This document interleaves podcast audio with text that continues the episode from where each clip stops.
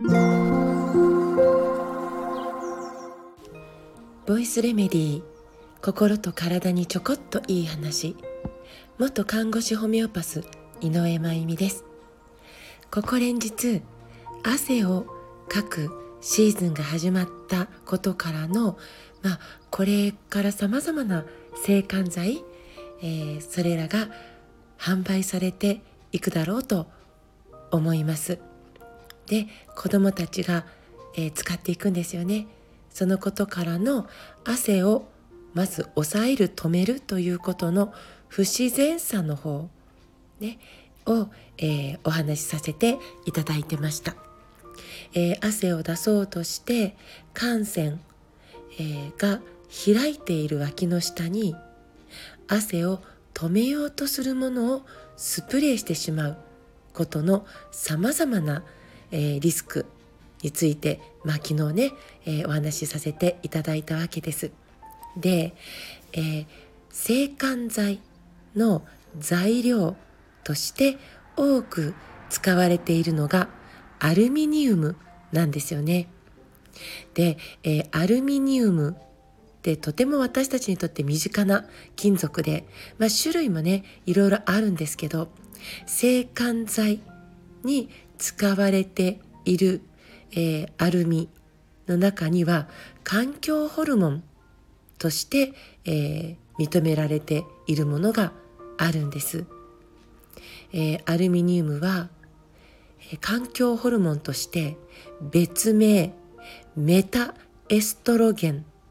とも呼ばれているんです。で何が言いたいかというと環境ホルモンっていうのは女性ホルモンにとても似た作用を起こすんでしたよね。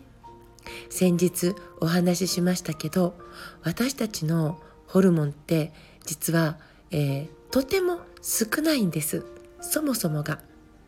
で例えば私の体で作られている女性ホルモンは私の一生を通して一生を通してたったのスプーン1杯分しかない。この量で、えー、生理を起こしたり、えー、そして、えー、生理という形で排泄をしたり排卵させたり妊娠を維持したりそして女性として一生涯をね、えー、女性としての性を維持できるそのホルモンの量がですよ、えー、一生でたったスプーン1杯というとても少ない量を繊細にコントロールしているわけなんですよね。だから外からもう無防備に入ってくる、えー、ホルモンのような働きをするものっていうのは私たちの体の正常な働きを攪乱させるんです。だから、えー、環境ホルモンは内分泌攪乱性物質とも呼ばれますよね。その内分泌を攪乱させてしまう物質が多くの制汗剤に使われてます。それを脇の下にシュッとスプレーすると汗腺が開いているっていうこともあって脇の下から体内に取り込まれてしまう。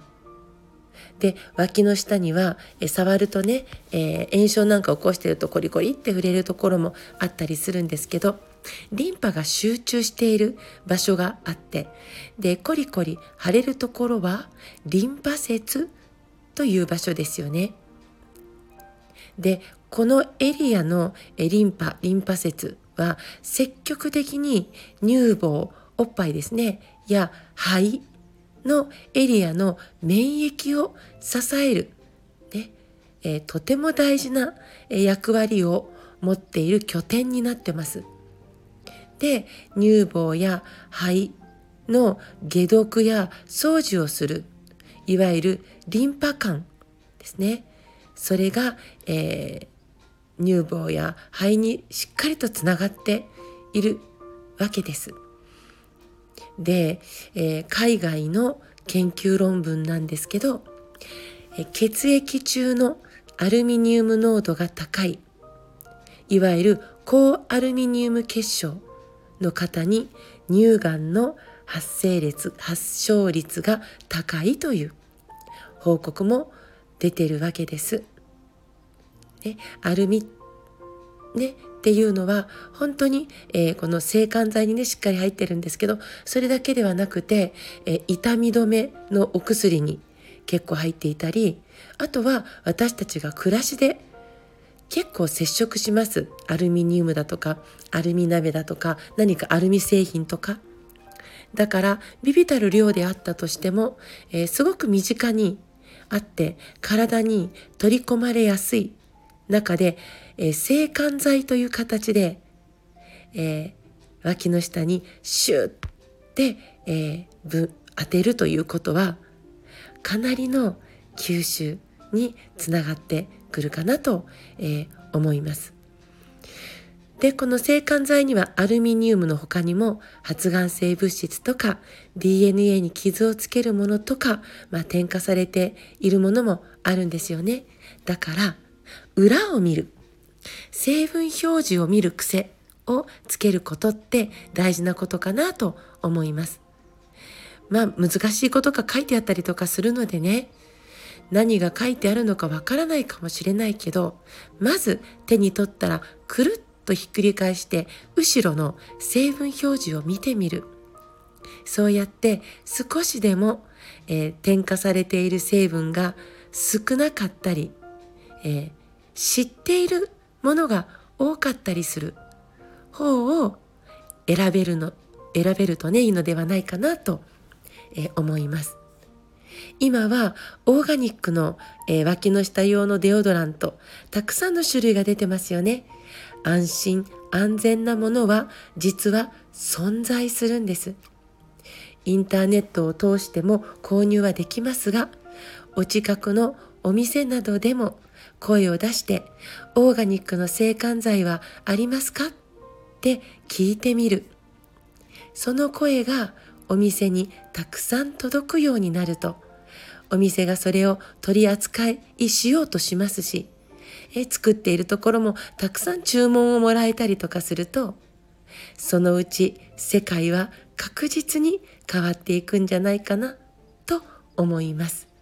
買い物はまさに投票なんだ。今日も最後まで聞いてくださってありがとうございます。また明日お会いしましょう。